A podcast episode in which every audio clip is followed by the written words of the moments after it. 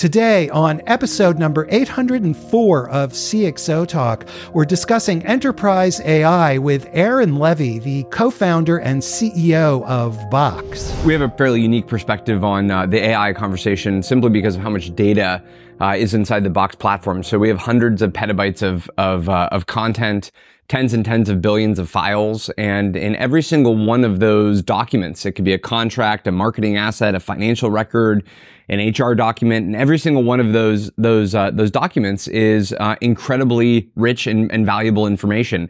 So the types of concerns and the types of conversations we have with our customers are okay, how do I actually bring the power of large language models to all of this data? How do I keep my data secure while interacting with it uh, through large language models? How do I ensure I'm remaining compliant with all the different industry standards um, that I have to be able to support now that I'm using AI in, inside of my business? So there's a very wide range of, of, I think, challenges, but also opportunities that AI presents. They really want to lean into AI. They want to have an AI first business and business model but they need ways of connecting AI to their data.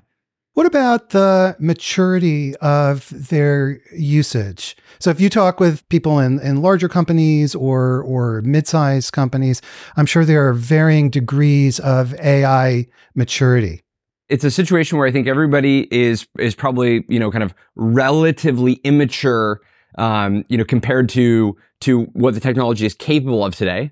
At the same time, probably the same level of maturity uh, relative to just their, their, their peers in the sense of of I'm, I'm not seeing a lot of companies that are like years ahead of of everybody else uh, in the field. Um, you know, we have a we've had a breakthrough technology just in the past 12 months, which is ChatGPT and some of the underlying large language models that that power ChatGPT, and so it's almost impossible for any one company to be that many years ahead of of, of the rest of the industry. So so I think you know we'll look back and, and realize this was a period of, ex- of, of we were extremely early in an incredibly long trend um, and transformation of the enterprise. Um, and at the same time, I think companies are aggressively leaning in, trying to figure out where's the big opportunity. Um, you know, for AI in their business. Uh, you know, we we uh, we hosted a dinner last week with about 15 CIOs of you know a, a range of different industries. Um, financial services, uh, real estate, uh, media and and, uh, and marketing and entertainment. And the amazing thing was um, was uh, you know universally everybody was diving right into AI. Um, everybody was was diving in with a you know a similar degree of of of kind of maturity and you know building out uh, their their architectures and frameworks and um, and task force uh, around how they're going to leverage AI in their business. And yet, and yet, Every single one of them was insanely early uh, in in the journey. Um, you know, very few companies had done sort of wholesale kind of company wide production deployments of of large language models. You know, it was a lot of experimentation, uh, a lot of experimentation, a lot of testing on different teams and different departments. There were a few that had you know leaned in maybe more aggressively, but we're so early. I think we're going to look back in you know three or five or ten years, and uh, and and this is going to be you know um, you know just scratching the surface of uh, of what's possible with AI is what we're seeing today. So, what I'm taking away from this is you're seeing a lot of enthusiasm, but there's also a lot of, we could say, confusion about what the opportunities are, even what some of the challenges that may emerge are, and how to invest in this thing that's this incredibly moving target.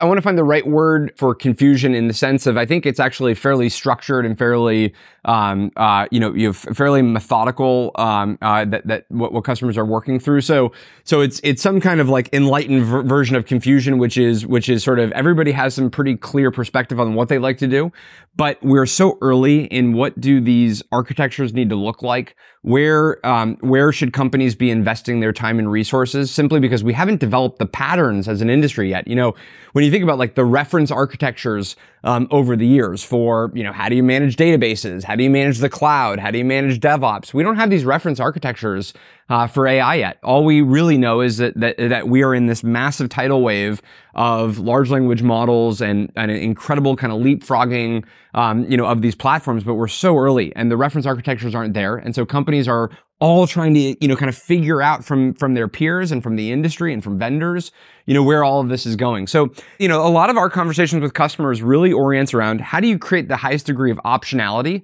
So, um, you know, today OpenAI is very clearly the leader in terms of the, the most advanced AI models, but at the same time, we're seeing breakthroughs from other players. So how do you have high degree of optionality? where you can you know swap in different components at different times how do you have an architecture that is is future proof to all of these um, you know kind of trends that are going to you know continue to happen in this space. How do you ensure data protection and privacy and security so you don't have any kind of leakage of your data between models or accidentally users are getting information that they shouldn't have access to. Um, and then and then how do you you know kind of test and iterate and um, and make sure that that you're you're sort of scaling you know with uh, with the rate of how this industry is changing. And so a lot of our conversations with customers are more at that kind of philosophical level. How do you implement a, a strategy in AI uh, that lets you get the most out of it? You know, not just you know today and right now, but over the next three and five and ten years. So, what about this investment issue since there are so many, so many unknowns at this time. What do you tell your clients, your customers about how to invest? As you said, there are, there aren't the reference architectures yet, but we need to be doing something. So what should we be doing? A lot of our conversation with customers is trying to figure out where is there so much untapped value inside their enterprise relative to the data that they have. So, um, you know, where are their insights? Where's their where are their productivity gaps? Uh, where could you be making better decisions? Where could you be enabling employees to work more productively based on the information that, that you have inside of your enterprise. So, you know, in some companies, that's going to be um, in their go-to-market teams. So, how can they sell to their clients faster? In some companies, that's going to be in R and D. Uh, how do you develop products more quickly, leveraging your your your data or using AI as an assistant to make you more productive? So, we're we're you know working with companies um, again in every single industry, and I think where the value creation is in that industry is going to um, uh, really lead you to where the biggest AI outcomes are, are likely to be. So, you know, as a software company, um, we spend a lot of time trying to rapidly build software. So we want to use AI to help our engineers be very productive. And at the same time, we need to be able to sell and market and, and bring that software to our customers. So we want to use AI to facilitate how do we actually get this technology in the hands of, of our, our customers as quickly as possible. So I think, you know, businesses that really understand where do they have a, a, tremendous amount of data? What is inside of that data? What could that data uh, uh, produce for their organization that would would give them, um, you know, some some form of of extra value? Uh, whether it's again what they're building, serving their customers, employee, uh, you know, culture, operations, and and that's where AI can have you know some of the biggest impact in their in their business at Box, you're you're an enterprise and you're having to deal with these same issues in many respects as moving target. How do you manage it? We sort of have two big components. One is how do our employees leverage AI? Um, and uh, and in that case, you know, fortunately, we're able to use a lot of our own technology. So we we announced a product called Box AI um, that allows you to quickly ask questions of any kind of document or information. Lets you generate content uh, inside of uh, inside of our product as well. So we use Box AI to you know do everything from whether it's drafting a new communication for uh, for a sales rep or um, summarizing a, a, a critical contract that we're working on to accelerate the, the contract lifecycle. Uh, we want to use AI across our entire business to make all of our employees more productive. And then equally, we want to build AI into our product in a way that gives our customers an extreme amount of leverage in how they bring large language models to their data. And so we've had a lot of companies come to us and say, hey, you know, I, I, have thousands or tens of thousands or millions of documents uh, that I want to be able to use AI against. So I have a bunch of invoices or contracts or um, uh, uh, lease agreements that that I want to be able to use AI to extract information from or summarize or provide some kind of expertise or opinion on. And um, and instantly, what what happens is when they start to think about that problem, they're they're you know thinking about okay, so how do I convert these documents into an AI ready format? So I have to create you know vector embeddings on these documents and store them in a vector database. Then I've got to be able to run AI models against the, the data inside that vector database. Then I have to have an interface that end users can interact with. And then I have to have uh, security and, and permissions and access controls of who can access that data.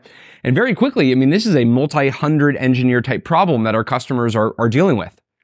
And this is exactly what our platform uh, is meant to go and simplify. So if you think about what we've been building for well over a decade and a half is a platform that lets you securely store, manage, share, provide the access controls for, and interaction of all of your unstructured data, all of your unstructured content. And now what we're doing is connecting AI models to that data in a very secure and compliant way. So for us internally, building out our platform, the way we think about it is how do we have a modular architecture where we can bring in AI models from any vendor that we uh, that our customers are going to want to work with over time, and be able to help our customers take full advantage of all of the amazing innovation that's happening today. Please subscribe to our newsletter. Subscribe to our YouTube channel. Check out cxotalk.com. We have amazing shows coming up. What about from a business process standpoint? You just spoke about it from a product standpoint, but what about the use of AI in a practical way inside Box? We encourage our employees to use uh, AI uh, in any way that can make them both more productive, but also where um, where we're protecting any kind of risk in our, our business. So, um, so you know, the, the kind of classic example is if you use AI to, let's say, help you optimize uh, code that you're working on, you are still responsible uh, for what you ultimately put into the code base um, as an individual. So there's no way that that you know you could ever say, um, hey, you know, AI told me to do this and I did it and it didn't work. And so I'm going to blame the AI. So the employee still retains uh, and remains fully responsible for everything that, that happens um, uh, in their use of AI. So that, that's the first kind of most important part of how we think about AI. Um, we also make sure that, that employees don't um, use any kind of sensitive information, any customer data, any personal uh, uh information in AI models that we don't have full control over.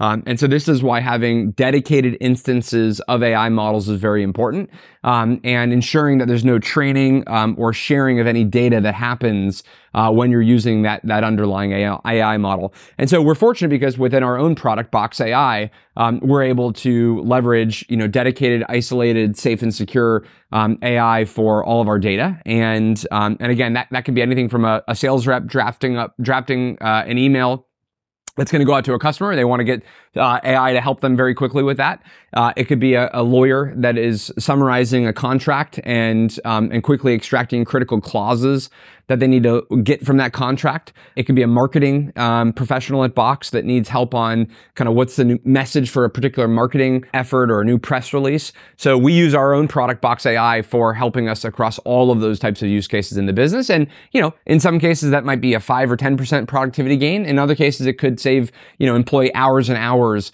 uh, from a task that they were otherwise going to do. How do you manage the hallucinations or or the more broadly the risk of inaccuracy seeping in? We spend a tremendous amount of time on this on this issue of uh, hallucination. So, um, if you just uh, you know sent a, a document to any kind of you know average AI model, you have a high risk where uh, as the AI you know reads that document, um, there's a high high chance that it's going to you know hallucinate uh, to some extent. So so we spend a tremendous amount of time in our backend systems um, in terms of how we do the vector embeddings of the document, what AI models we use in terms of where we send the underlying content, um, and the prompt itself uh, that we've really spent a lot of time on uh, working to ensure that there's as little hallucination to no hallucination as possible. So, um, so we we have um, you know worked to make sure that we remove the uh, the likelihood of and reduce the likelihood of the AI model coming back with an answer that is sort of not based on the underlying text uh, that we're giving it. And, uh, and then we um, uh, are continuing to work on improved ways of offering citations. So you have instant ways of seeing, hey, this is why the AI gave you this answer or this recommendation. So you as a user have full control and visibility and sort of explainability on how the AI came up with what it came up with. And that, that's going to be incredibly important as a sort of a fundamental user right in the future is to understand, well, you know, how did AI make this recommendation of, you know, what you know healthcare um, uh, outcome to uh, to recommend, or what financial um, uh, suggestion to make, or you know what were the meeting notes of that meeting. You want explainability in the underlying um, uh, recommendations from the AI model. So building in that audit trail capability, essentially. That's right. That's exactly right. We have an interesting question from Twitter, and this is from Arsalan Khan, who's a regular listener. and He asks really thoughtful questions. And, and Arsalan, thank you for all your questions. And he says this He says, the by and large today's push for AI is because of the release of Chat GPT back in November. Previously, enterprises were, or why he says were enterprises timid to really get involved with AI before then, and what are enterprises timid about today. And I'll just mention that I think one of the answers, at least to the first part, why were enterprises timid before, this is a marketing thing. I mean, ChatGPT, marketed AI. The ChatGPT moment was uh, was incredibly um, uh, unique and idiosyncratic, uh, where where it was the combination of a of of just frankly the best large language model that that we ha- have ever seen up to that point, which was uh, GPT 3.5. So this is where um, uh, they had um, uh, the the the reinforcement learning mechanism with with human uh, with with human feedback. So um, so that was really important uh, for tuning the model in a way that provided you good answers. So you, so you had both the model itself um, as uh, as being a kind of a unique moment, and then the interface of having a conversational UI to a large language model was also really important. So, you know, for, for, for those of us that have been doing this for a while, you'll know that, that you go to openai.com, you know, maybe a year and a half ago and you have this sort of playground environment and, and really all it is is a, is just one text box and you have to type in and then, and then the AI model kind of continues on the text um, that that you were writing, but that's not like a, an intuitive interface for the average consumer. That it's a it's a really just kind of a, again a kind of sandbox playground type type uh, type environment. And so it was that combination of a chat interface and a very very powerful model that I think created the ability for consumers to see, you know, holy crap, this is the power of, of actually AI right now. So, you know, I think in a, in a really weird way, it probably would not have been possible for everyone to have this kind of form of enlightenment and excitement um, prior to a year ago. And, uh, and so really kind of only about a year into this modern wave of AI. I mean, it's, it really was the iPhone moment, um, of AI because it was the first time that we had a, uh, you know, commercial at scale way of experiencing what AI is going to be able to do for us. At this point, you know, if we look at it, you know, we're almost a year into the kind of you know the first anniversary of uh, of ChatGPT, about ten months in, and you know at this point, I think the there's probably still more questions than even answers, which is okay, how do we deal with the privacy of uh, of AI? How do we deal with the copyright you know po- potential challenges? You know, we're seeing uh, you know examples come out from the uh, um, you know various judges that say, okay, you can't patent um, or you can't copyright the works uh, that an AI model is producing. That's going to have some really new, interesting consequences. Which is if you're a marketing team or you're a product development team and you use AI to to help you with some kind of part of your product, you know how much of that is going to be patentable depending on which which part you know kind of AI played a role in in creating. So there's many more questions at this stage um, that that I think ChatGPT has sort of thrust onto the market. But it's actually good that that it's happening that way. You know, this is something where you almost need to we need some kind of trial by fire. We have to actually see um, what what uh, you know where the edges of this technology are and how the market evolves. This is not something you kind of like overthink. You kind of have to explore and experiment and have you know real examples to to figure out where the boundaries are here. So the second part of his question is what are folks in the enterprise, business leaders and technology leaders timid about today as far as adoption goes? I think you've touched on some of it. The bigger things usually are around security, privacy, um, uh, uh, you know, copyright, you know, challenges, risk, litigation, all, all of that. These are all very real, I think, open questions. I think companies are making great strides to helping companies, you know, work through this and, and deal with this. Within Box, for instance, again, um, our commitment is ensuring that, you know, no data uh, no customer data is ever used to train any model whatsoever, that's a very important commitment. Um, we have a commitment that there's no, um, you know, logging or exhaust that happens in the process that that improves the model. Um, we also, uh, because of our architecture, ensure that there's no data leakage where one user might be using AI to access data that another user, um, you know, was uh, what, you know owned or, or had access to. So, um, so you ensure that there's you know kind of firewalls between what each individual user experiences um, in terms of the content that they can access. So these are the things that customers are, I think, very rightly concerned about, and these are the the areas that our platform is is meant to go and help customers with. How do you think about this copyright issue? I mean, these or or some of these things you're just describing, they're very tricky, thorny issues. we're still very early into you know both the precedents and the kind of case law that, that gets set for this. Um, I think it's a it's a really interesting tension where um, there's no question that um, that that uh, you know there's sort of two sides. There's the how the model got created itself and how much you know copyrighted work uh, went into the model, and then the other question is can you copyright things that the model you know produces as an output?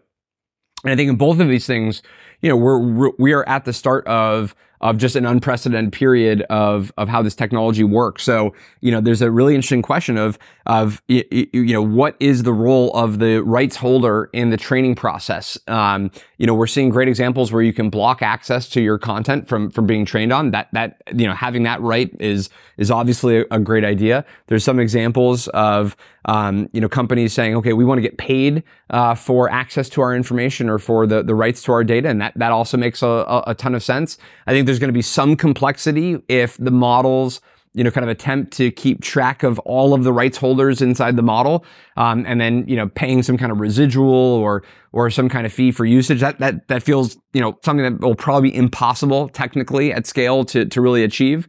Um, so we're really going to have to figure out how these models get trained um, and uh, and how you kind of keep track of of some of the rights elements in that. And then on the other hand, you have the what the model produces and how much of that is copyrightable. Um, and I think we're, we're again witnessing some really interesting cases right now that that uh, are, are centered around this. And so then there's this question of how much did the human do and how much did the AI do?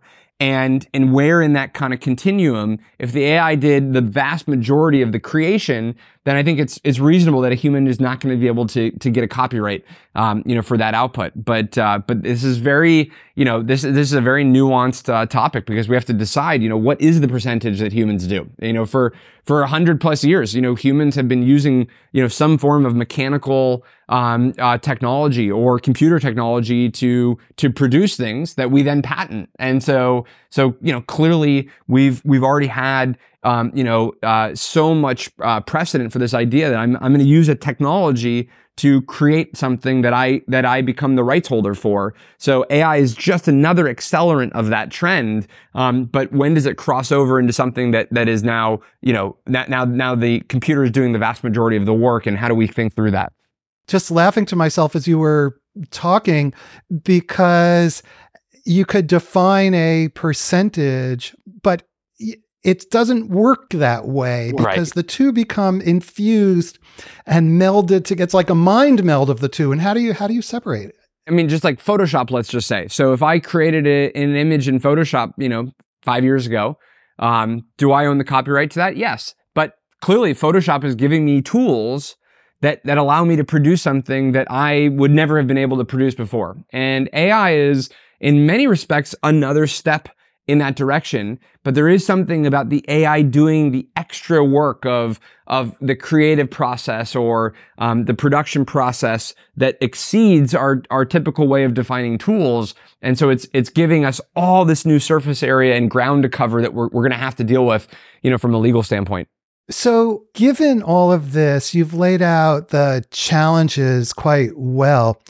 What do you recommend that, again, business leaders and technology leaders actually do today? What we're seeing a lot from our, our customers is the first, you know, setting up these kind of cross functional groups uh, to go and identify where AI can be applied in the business, how they can a- apply it safely, dealing with the legal and compliance and security uh, decisions. So, you know, for literally the past nine months, we've had a standing working group um, that is repre- that that where where uh, we have representatives from privacy, legal, security, compliance, the business, and technology come together and say where are we going to use AI in our business to be as productive as possible, but do so in a way that is sort of legally, you know, safe and um, and and and compliant with uh, the industry standards that, that we have. And so I, I, you know, I first recommend all, you know, enterprises, um, you know, build some form of, of committee or working group that can help with that. And then, um, then the second thing is you need to make sure that you have a, a framework or an architecture that allows you to, again, have a future proofed AI strategy. There's so much changing in the industry right now. I think it's it's um, it behooves most businesses to have a high degree of optionality and and sort of range of motion of how they implement AI in their business because we are so early in this next wave of of AI that it's going to be really important that that you know you don't over lean into one particular path or, or direction. So that's the second piece. And then the third final piece I would say is you need to test. You need to get ideas from the business. You have to get use cases from the actual users. So I think being you know, maybe a, a, a bit permissive on, on what people do with the technology just so you can learn from them. But but short of being fragmented and, and too decentralized that you get you know utter chaos. And so we're seeing some customers do hackathons where you know they want employees to test with ai to figure out if some business process could be improved because of ai um, or they're they're letting company uh, their their employees start to use ai for different use cases and then they want to learn from those so they can standard acro- uh, standardize across the business so um, so those probably be the three key things task force um, for figuring out the standards, optionality in the in the core architecture, so you have a future-proof architecture, and three, test, iterate, get some of that kind of decentralized use cases going. So the technical architecture is a very important foundation. Getting that right. It's a wave of technology where your your architecture will define your strategy.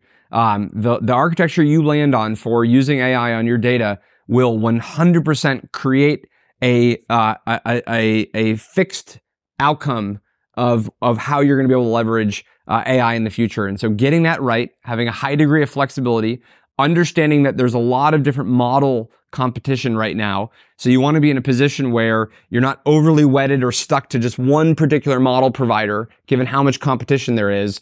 Um, I think that, that that's going to be super important for enterprises.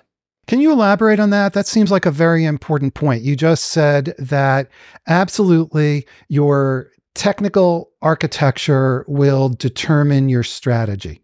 We're seeing a lot of companies sort of just struggle with okay, where, what kind of bets do you make right now, and um, versus where do you want flexibility? And Jeff Bezos had has this line um, that that I think is just probably the most important way to think about a lot of technology, which is one way doors versus two day two way doors. And one way doors are you go uh, maybe we'll start with two way doors. Two way doors um, uh, you you basically can go in and out of them and change your mind. So you can iterate, you can pivot, you can you can move around, you can adapt quickly. And one way doors, once you go through it, you're you're sort of stuck. You're on the other end of that door, and and there's no going back. And so everything you do subsequent to that going through that door, you are stuck with that decision. And I think AI uh, offers a lot of these sort of two way door versus one way door type decisions. A two way door in the AI world is how do you have an abstraction layer from your business process or your data from the AI models. So that way I have the ability to swap in different providers or different components over time as there's more advanced technology or more advanced breakthroughs on the AI front. A one-way door would be saying, I'm going to be stuck with one particular model or one particular AI paradigm right now, and I'm going to build right on top of that. Now, that offers some benefits because you know, vertical, anytime you do sort of vertical integration, there's some efficiency gain for that. The challenge, of course, in AI is I would say on a very, on like a weekly or, or, you know, at least twice monthly basis, we are seeing some breakthrough in AI where one company is leapfrogging another. You know, we, we have OpenAI, uh, we have Anthropic, we have Google, we have Amazon, uh, we now have Meta releasing Llama and Llama 2. So you have this incredible sort of of set of leapfrog events that are happening in the industry.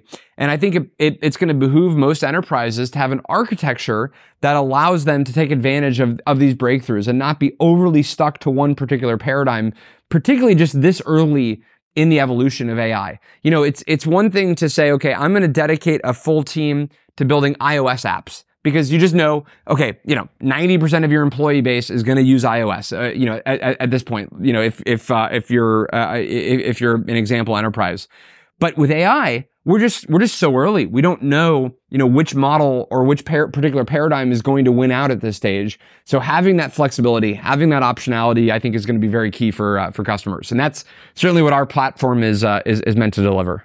So we have a question from Shelly Lucas. She's at Pizza Rose on Twitter, and she says the demand for AI has outpaced chip supply. How much should enterprises invest in AI development when chip production is so limited? If you're an enterprise, I think right now is the wrong time, let's say, to be doing lots of deep, deep custom model training because we're at the, uh, you know, to Shelly's point, we're at the sort of peak of, of a supply demand imbalance, which means that there's limited supply for, uh, for GPUs and for, you know, the, the kind of core infrastructure to train models. And we're at peak demand, not, not, not peak demand, but we're peak relative demand um, to, to what we've seen in, in recent years, which means that it, the costs are going up dramatically. And so you would be, you know, doing things like experimenting or training models at a, at a point where, where it's extremely expensive to do so because there's so much scarcity of uh, of the underlying infrastructure uh, to be able to do that versus maybe in a year or two from now um, that that cost curve coming down. So I think there's a huge premium on building the layer above the model training plugging into to platforms like OpenAI or, or Azure or Anthropic and, and being able to use those, those models to really perfect, you know, what can you do within your business um, uh, to to leverage AI. And then as the cost curve comes down on on training your own models, um, I think that starts to become much more much more realistic and, and, reasonable for enterprises. Now, there's a lot of different paths companies are taking. I think there's there's no sort of wrong answer right now, but um, but to Shelly's specific point, I think right now um, I would be spending more time on the abstraction layer of AI as opposed to just pure training of models because of where we are in the cost curve on on model training. Arsalan Khan comes back with another question. He says, to use AI for decision making, we need to have the right data and the right algorithms at the right time. Do you advise organizations to do proper data management and to know about their algorithms before using AI or to do it all at the same time? It's a really thoughtful question the right answer, like academically, is is get your mo- get your data into a good spot, have it organized well, have the right kind of permissions and controls, and then layer in AI on top of that. That is that is sort of like what what the, the you know the the the intellectually correct you know answer is in this kind of case. The reality is the space is moving so quickly. Some companies can't afford um, or they don't believe they can afford, or uh, or there's other you know business imperatives that are demanding the need to to do both of these simultaneously. And um, and so so the, the, the the sort of practical answer right now is that a lot of companies are going to have to get um, you know moving on both fronts in parallel. But no matter what, you literally can't use AI uh, effectively if your data is not organized properly in a good position with the right access controls in a secure and compliant way. It's just literally impossible. Um, you know, we've we've heard of examples of of a company that says, you know, hey, here's an AI interfa- interface for interacting with data in my enterprise. They shove all the data kind of close to that AI model, but they forget to have any kind of access controls. And then all of a sudden, somebody does an AI kind of question and they get an answer for something that they're not allowed to see. So almost by definition, you know, you, you, you do have to get your data into a good spot. It has to be organized properly. It has to be securely, um, uh, you know, kind of protected with the right types of access controls. And then AI really comes on top of that. So you have to whether you whether you do it ahead of time or you do it at the same time, it needs to be done. And it has to be done first. But I do see companies having to say, you know what, uh, we we have to move on this in parallel. We have a very interesting question from Mike Prest. He's Chief Information Officer at a private equity investment group. This is from LinkedIn, and he says the following Elon Musk mentioned this week that he thinks it's very likely that there could be a federal regulatory agency for AI. As a business leader, what are your thoughts on potential regulation for the development of AI? I'm firmly in the optimistic camp of of what tech of what AI is going to enable. I think it's going to actually enable more jobs. I think it'll enable more fulfilling jobs. Um, I think it'll make us all, uh, you know, kind of more productive. And in my definition, that just means working on the things that that humans are are better enabled to do and and that are more creative and that we get more fulfillment from. So I'm I'm firmly and deeply on the camp of of AI is a is a total net positive almost universally. You know, there'll be a couple examples of some roles that need to evolve and um, and, and, some jobs that will need to shift. But for the most part, I think this is great for for students and for healthcare and for uh, for for uh, for for financial um, uh, you know preparedness and for employee productivity. So I think it's all all you know pretty net net positive on those fronts. At the same time, um, you know, we there are there are some areas of risk. There are areas of risk around security. There's areas of national, um, you know, kind of security risk in uh, in in the space of AI. I'm not, you know, in the camp that that AI is in any any point in the foreseeable future going to go rogue or uh, start to make decisions on its own in, in a kind of a, in a dangerous way. But I do think there are real risks um, that we have to pay attention to. And so, whether that is the creation of a federal agency just dedicated to AI or within the construct of an existing framework or agency, um, I think the government is going to have to pay attention to this, is going to have to kind of create some rules of the road. But I would be more in the camp of, of being, you know, on the margin more open than closed.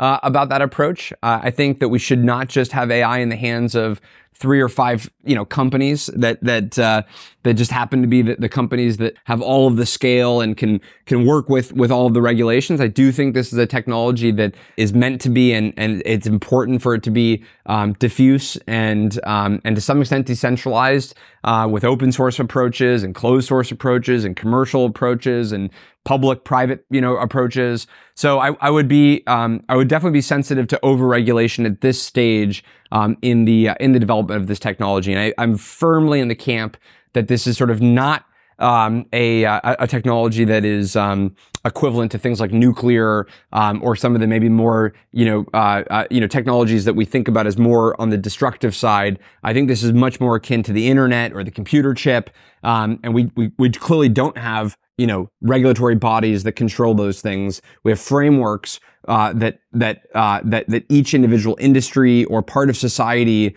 um, you know, uh, has uh, has had to kind of mature around those types of technologies. And so I, I probably on the margin are in more in that kind of camp. Um, but I think uh, I think our government in the U.S. at least is is you know taking a thoughtful approach to this. Um, and so far, I've I've been uh, optimistic from what I've seen since Mike Prest brought up Elon Musk, any thoughts on Elon Musk, how he uses social media, anything at all?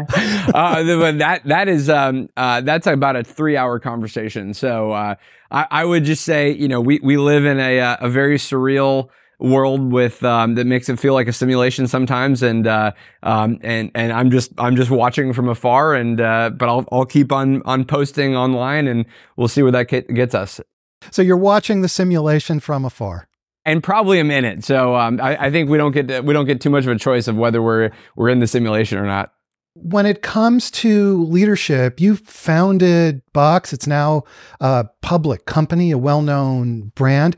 Does has AI changed the way you lead and manage? And, and very quickly, please. I think we're in the early stages of, of how AI impacts how we lead and how we manage. And, and I really think it, um, it will come down to uh, this idea of having a super intelligence that is right next to us that can help us make better decisions, more informed decisions, get access to more information.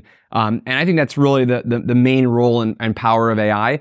Um, I don't think it's going to fundamentally change the role of the manager or of, of, uh, of, of the kind of work that we're doing. I think it really is the next um, you know, stage of the human computer uh, interaction and relationship um, with just even more of a uh, of a turbocharger uh, of, of value for us. What are the box use cases that inspire you right at this moment? The reason why we're so incredibly excited is if you think about, um, you know, for for the past now, you know, 30 or 40 years uh, since we we've had you know modern database technology, uh, you've always been able to query and synthesize and run reports on and get insights from our structured database. Uh, so from, from our structured data. So, you know, our CRM data, our ERP data, our analytics data, all of the stuff that goes into a database, we, we've been able to programmatically operate on for forever, essentially. The challenge is that we can't do the same with our unstructured data, our documents, our marketing assets, our, you know, memos, our meeting notes, our plans, our, our strategy presentations, all of that content generally remains only useful if an, if an actual end user has opened up the file and is looking at it and is working on it. And so now with AI, for the first time ever, we can actually leverage all of that information, all of that intelligence, all of the value that's trapped inside that data, and we can uh, ask questions about it. We can synthesize that information. We can summarize it. We can have expertise get applied to it from third party intelligence um, that uh, that we want to be able to leverage. So for us, we see it as a breakthrough um, in just being able to work with our information. So I'm a lawyer and I want to look at a, a contract and quickly summarize what are the risky parts of this contract that I should pay attention to. I can now do that in two seconds as opposed to two hours. Um, I'm working on a uh, on a press release for a new product, and I need to get some quick ideas. I can now do that again in two seconds, as opposed to hours and hours of, of sort of brainstorming or trying to figure out, um, you know, some some some parts when I'm starting from a cold start. So um, so the ability to use AI to make us more productive, make us more creative, make us more efficient, be able to get new ideas, um, we believe are, are going to be a kind of huge amplifying force in, in how we get our work done those comments, okay, the com- the comments f- from the AI, the summarization, how can I have confidence that they're accurate? That's a big deal. This is what we spend all of our time on. So, um, so uh, both in improving the accuracy, reducing the hallucination, providing the right kinds of citations, so you know why why you saw the answer that you did, um, those are the the, uh, the, the types of things that, that we're focused on, and and we uh, we've been able to achieve uh, you know I think extremely competitive and, and good results um, in uh, uh, you know within our AI solution. Aaron, as we finish up, given your history and background in this in- industry, and you have such a broad perspective because of the folks you're talking to, what advice do you have for business leaders today to help them be successful in this AI world? testing out use cases, seeing where this can have an impact on your business. Um, I think it's going to be, it's very, very hard for any executive or group of executives to kind of get around the table and come up with all the ideas uh, where AI is going to have an impact on their business. I think it's really important to have have your teams have have you know generally different parts of the workforce, sales, marketing, um, HR, R and D teams come up with ideas, and then have an architecture that allows you to support many of those ideas. Um, without fra- a fragmented approach to how you're going to manage the technology or how you're going to stay secure. Um, but I, I do think diving in, iterating, testing, um, but being safe about it is uh, is incredibly important. Okay, and with that, we are out of time. A just a huge thank you to Aaron Levie. He is the co-founder, CEO, and chairman of Box. Aaron, thank you for coming back again to CXO Talk. We really appreciate that. And everybody, thank you for watching, especially those folks who ask such great questions. You guys are an amazing audience. Now, before you go, please subscribe to our newsletter, subscribe to our YouTube channel, check out cxotalk.com. We have amazing shows coming up. Thanks so much, everybody, and I hope you have a great day.